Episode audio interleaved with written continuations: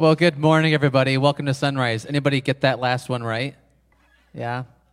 It's tough, tough stuff the past few weeks of that trivia. Anyway, welcome to Sunrise. Welcome on this sunny Sunday morning in December. That's kind of unique. So, um, hopefully, you guys all had a wonderful Christmas morning yesterday, celebrating Christmas. Um, I know many of you, or some of you, were traveling. We happen to have the blessing of being home all day yesterday. We, sit, we stayed in our PJs all day long. We're not doing any traveling until later this week. So that was lovely, just being home and doing that. So, um, yeah, hopefully it was just a blessed time for all of you guys spending time with Christmas. I wanted you guys to hear these words from Isaiah 12 as we open up um, worship and get uh, into a worshipful mindset and singing. Hear these words from Isaiah 12 Sing praises to God on high, for glorious are God's works. Sing praises to the ends of the earth. Shout and sing for joy, O people of God, for great is the Holy One in our midst.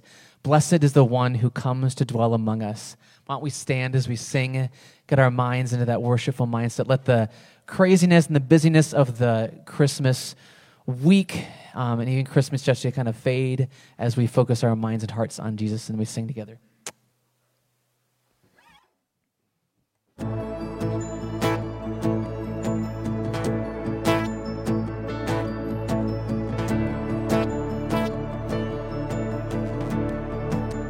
Sing joy.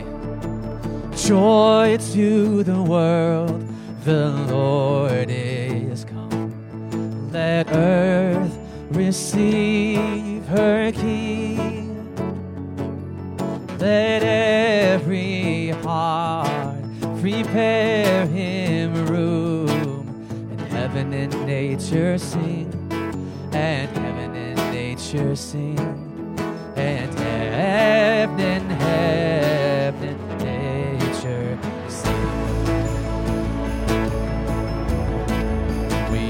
sing, sing, sing. Joy to the world. We will sing, sing, sing. We sing joy joy to the world, the Savior reigns.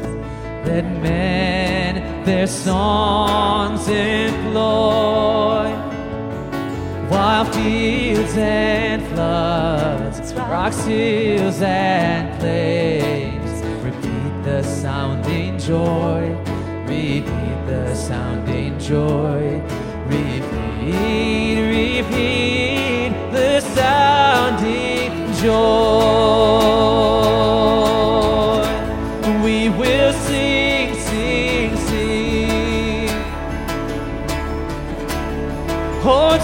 To the world. We will sing, sing, sing.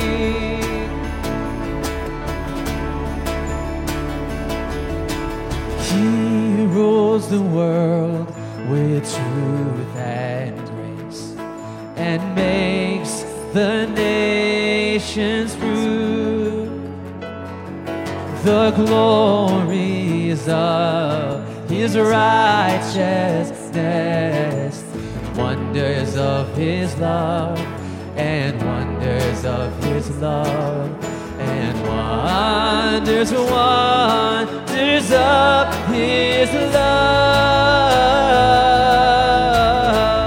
We will sing, sing, sing.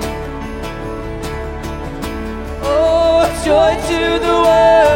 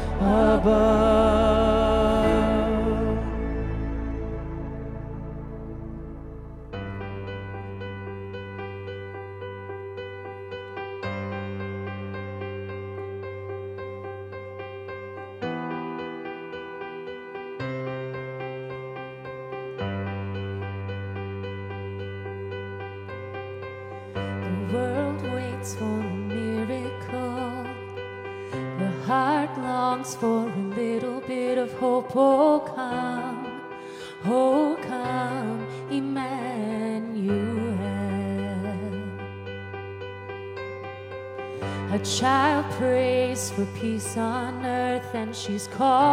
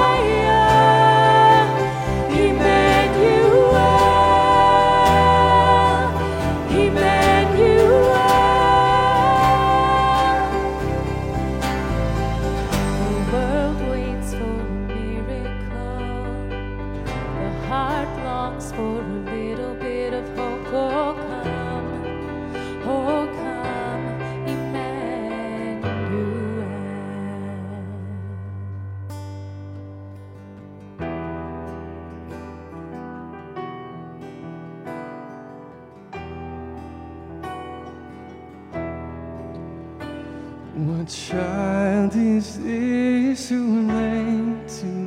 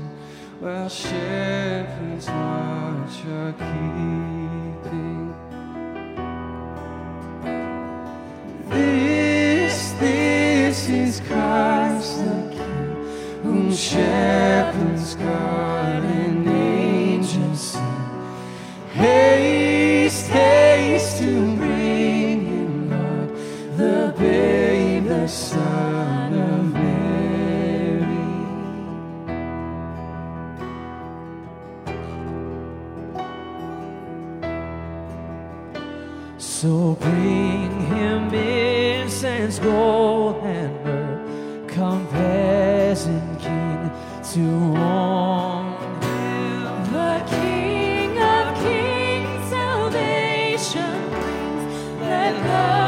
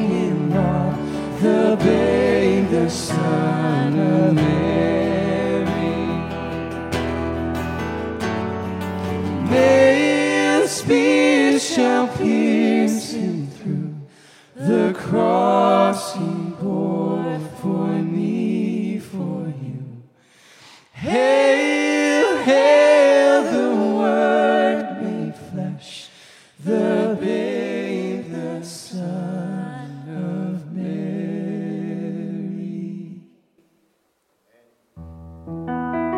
Amen. Let's pray. God, you are good.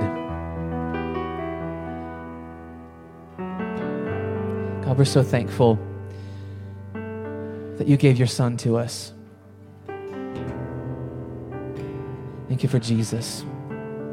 We got to celebrate yesterday morning the birth of Jesus. And God, I pray that this right now that we can set our minds and hearts on that scene.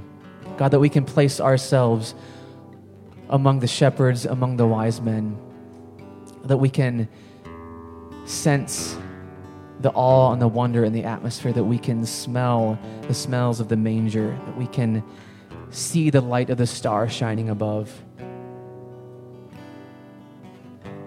God, place in our hearts the awe and the wonder of all the prophecies coming together in one baby, one child. For that miracle, God, we thank you for that miracle. And God, we bring our hearts, we bring our worship this morning to celebrate that birth, to celebrate our Savior being born. Continue to have that awe and that wonder just be impressed upon us throughout this morning, throughout this week. That it's not just a time of opening presents and getting things, but it's a time of celebration of our Savior being born, of our sins being washed away. So, God, we give you honor, we give you glory this morning, we give you our worship. In Jesus' name, amen. You guys can take a seat.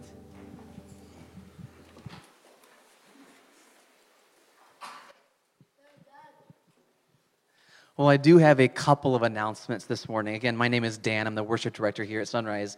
Um, and I um, have just a couple of things to bring to your attention. I think Carissa mentioned a couple of these things last week, so just reminders of them.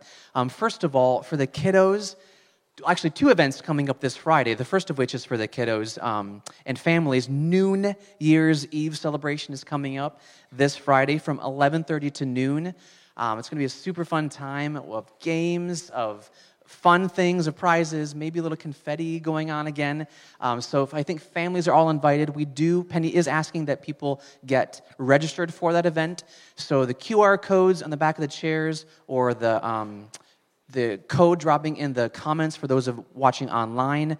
Um, you can sign up that way. That brings you right to our announcement page, and you can find the banner that looks um, like the one we have a little bit up on the screen that says the Noon Year's Eve party. So click on that banner, that'll bring you to that registration page.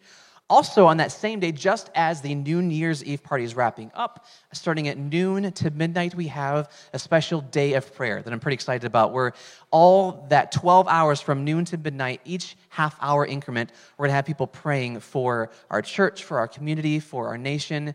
Um, we're not going to do it here at the church live. We're going to be doing it wherever you happen to be to make it easy on us all, as I know um, it's New Year's Eve, so people may be traveling, they may be home. I don't know where you're going to be at, but um, I just encourage you guys, as, as singles, as couples, as families, take some time to set aside time to pray.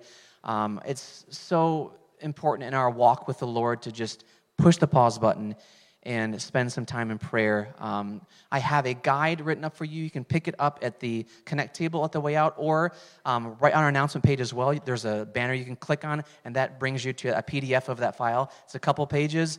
It's um, just meant to be helpful for you. You don't have to follow if you don't want to, but if a half an hour of praying seems a bit daunting, um, that's laid out for you to just kind of help bring you through that 30 minutes of reflection, of praying. Um, through some different points. So I strongly encourage you. There's a lot of spots still ready to sign up. So throughout the week, you guys can sign up, and then Friday we'll kick it off at noon. Lastly, we have um, a reminder for the men pub theology, not this Tuesday, but next Tuesday on January 4 at um, 6.30 at Hudsonville Grill once again. So men join us at that time. And that's it. My announcements are done. So Noah, on to you, bud. Good morning. And uh, Merry Christmas. I know Christmas was yesterday. Let's steal this. I know Christmas was yesterday, but technically there's 12 days of Christmas if you know the song, so uh, I get to say that anyway. Um, and it's good to be with all of you this morning. I don't know if it's just me getting older or because I'm a father or what's going on exactly, but I feel more in touch with my emotions as the years go on. Um, and I think I've never been as happy or as excited to say Merry Christmas to a church family as I have uh, here at Sunrise. We love you. Uh, we love being here. And this morning we are finishing up our Advent series. Uh, we've been looking the past few weeks at all of these women in Scripture who have sung songs of redemption, who have experienced God's faithfulness, God fulfilling his promises, and who have given us these songs to remember his faithfulness in our lives today. So this morning we'll be looking at Luke chapter 2, uh, beginning in verse 36. But before we get to that, I'd like to give you a little bit of context um, so that we know what's going on. So, Jesus, appropriately for this morning in our passage, has been born, just like Christmas was yesterday. Uh, so, Joseph and Mary are bringing him to the temple to dedicate him to the Lord. They're going to offer the sacrifices there. And as they get to the temple, there's this man named Simeon uh, Simeon is a devout man, a very righteous man. And the text tells us that Simeon has the Holy Spirit on him. And the Holy Spirit has told him that he won't die until he sees God's anointed Savior, until he sees the Messiah. So, as Joseph and Mary and Jesus enter the temple court, Simeon immediately recognizes Jesus. The Holy Spirit opens his eyes and he sees that Jesus is the anointed one. And he starts to, to loudly declare all these things about Jesus. Um, he says, Lord, now you are letting your servant depart in peace according to your word. You've fulfilled your promises. I can die happy. Um, my eyes have seen your salvation that you have prepared in the presence of all peoples, a light of revelation to the Gentiles and for glory to your people Israel. So, in his moment of uh, epiphany, Simeon recognizes that Jesus is not only a, uh, a, savior for the earthly kingdom of Israel from captivity by the Romans, but in fact that he is a spiritual savior for Jews and Gentiles, that he's going to save all people from spiritual captivity.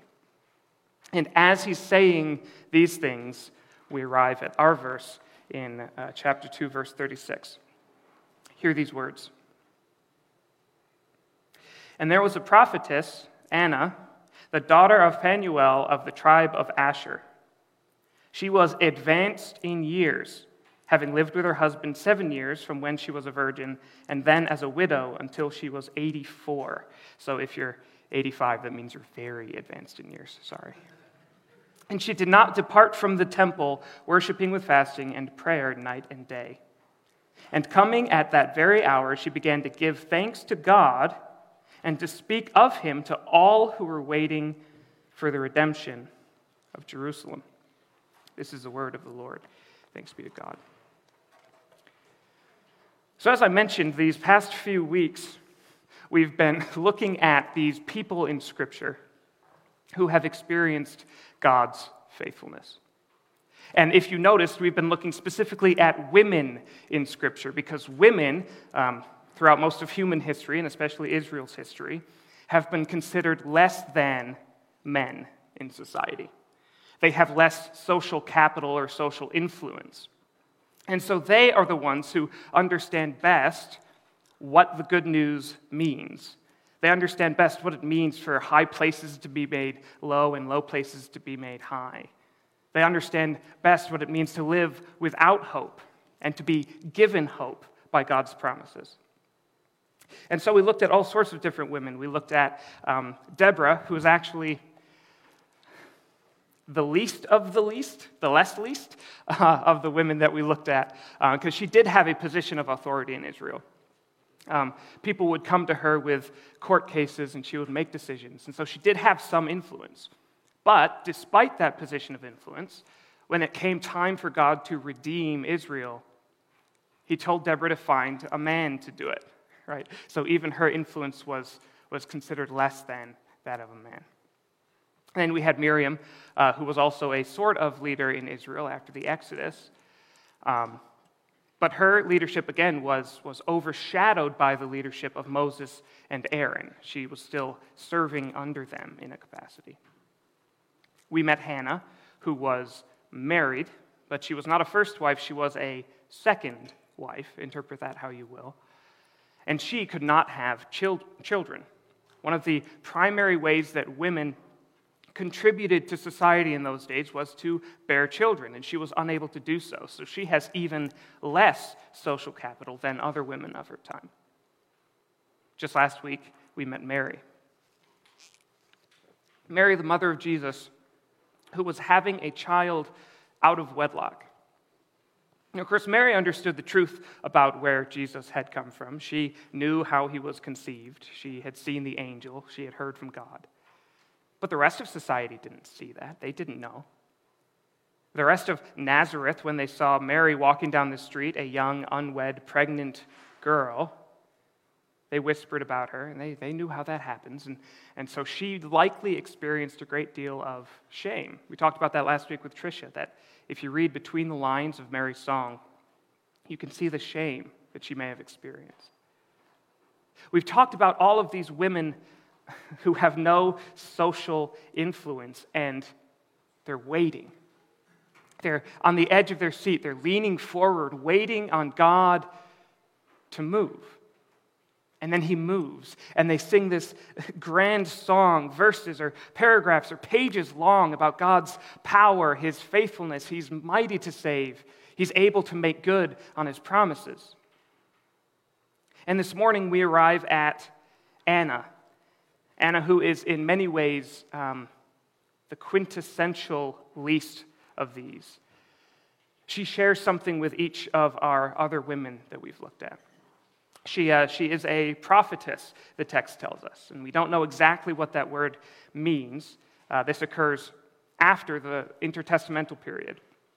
Uh, 400 years where God did not speak to Israel through a prophet. And so she probably wasn't fulfilling the office of prophet like maybe Isaiah or Samuel or Nathan. But by this word, we could tell that she is a spiritual woman, that she is uniquely connected to God in some way, and that she speaks into other people's lives in a spiritual way.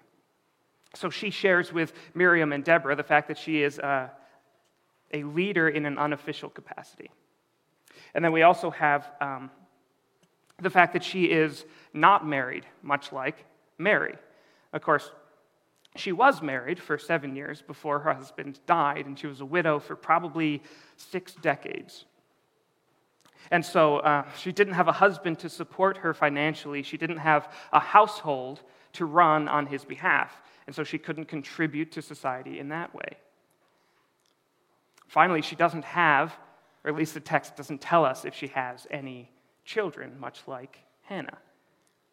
And we can infer even further that she doesn't have children because, again, there's no one supporting her financially. She spends all day and night at the temple. Partially, this is because she's a devout and spiritual woman, but partially, it's because she doesn't have a job. She has no uh, feasible way to make money, and so she depends on the kindness of others to survive. Anna is in every way the least of these. And so she understands better than anyone what the significance of the good news is. She understands better than anyone the importance of a Savior. And where all of these other women sing these page long songs, with Anna, we get three verses.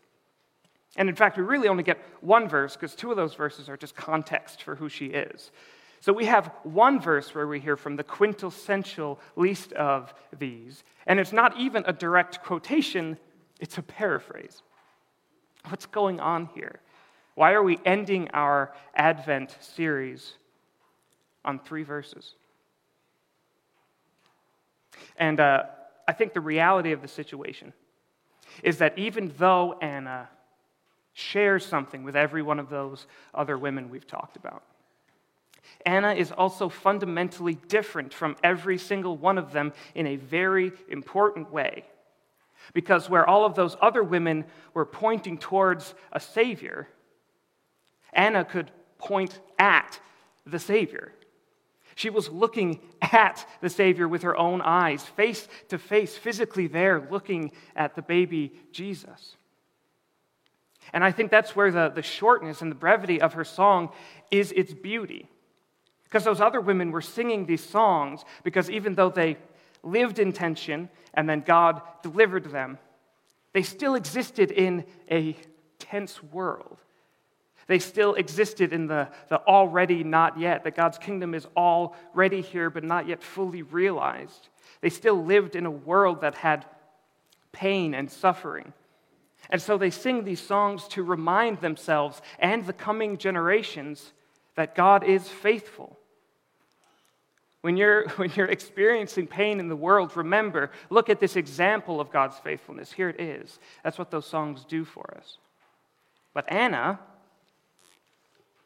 didn't need a song because she was looking at God's Savior. She was looking at the fulfillment of all of God's promises. So Anna doesn't sing a song in response, but instead she does two things. She gives thanks and then she tells everyone she meets about Jesus. And this morning, I would like us to model our response to Christmas in the same way. Christmas came yesterday, technically. Um, Advent is over. We're no longer in this series, uh, the, the season of anticipation. We're no longer waiting on God to move because He has already moved. So we now, much like Anna, should give thanks and tell everyone we meet about the good news of Jesus. But the reality of the situation is that we still live in a broken world.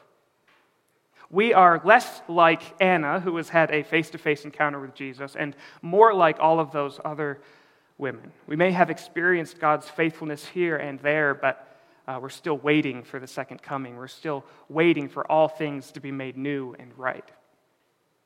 And so, although Anna, at the end of our Advent series, doesn't give us a song per se, we can remember that her song is the rest of the book of Luke, or the other Gospels, Matthew, Mark, and John, or the letters in the New Testament or the book of Revelation, or not only the New Testament, but also the Old Testament. We can remember that every page, every line of Scripture points in some way toward a Savior.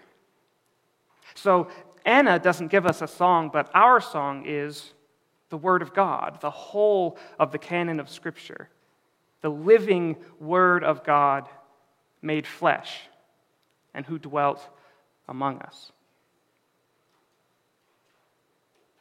So I want to end in much the same way that I started. Uh, Merry Christmas. I am um, I'm thankful for all of you, and more than that, I'm thankful for Jesus. I'm thankful that God saw us in our lowly state, and He sent His Son, that whoever would believe in Him shall not perish, but have abundant and eternal life. But I also remember that we live in a broken world, and so for all of those times that we feel overcome by trouble. people of God, take heart, for God has overcome the world. Will you pray with me? Heavenly Father, we love you. We're so blessed and happy to be here this morning with our church family and friends that we can celebrate what makes us us, which is you, which is your son, Jesus. God, as we go out into the rest of the church year, um, as we leave this time of anticipation and go into a time of telling others about you, I pray that you would give us the words to speak and remind us of your faithfulness and your love. We pray all these things in the name of the Father, the Son, and the Holy Spirit. Amen. We're going to close the service in singing a, a, song, a hymn together that we all know and love, but let's also um, give of our tithes and offerings in a worshipful mindset as well. We can do that by scanning the QR code once again and giving online or um, the basket at the back table between the doors. So um, let's worship together, let's sing and celebrate together.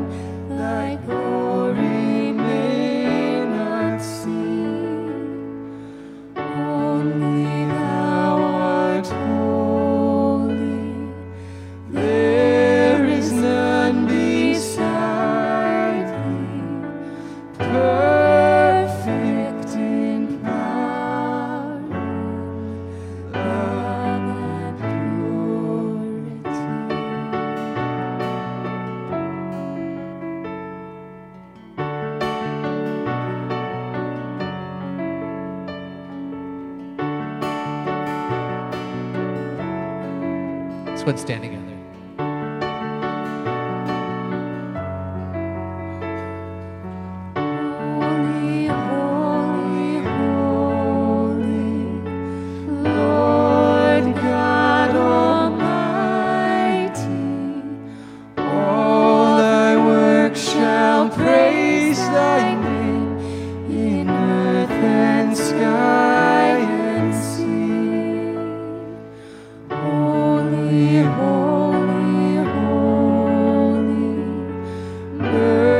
stand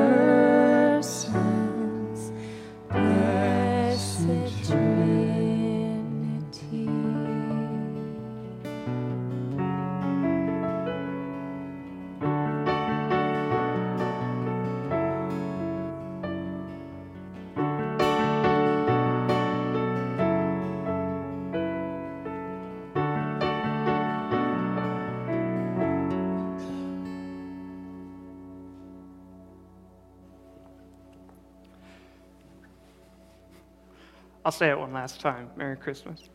Um, people of God, as you go, may the grace of Jesus Christ, the love of God our Father, and the fellowship of the Holy Spirit be with you now and stay with you always. Go in peace.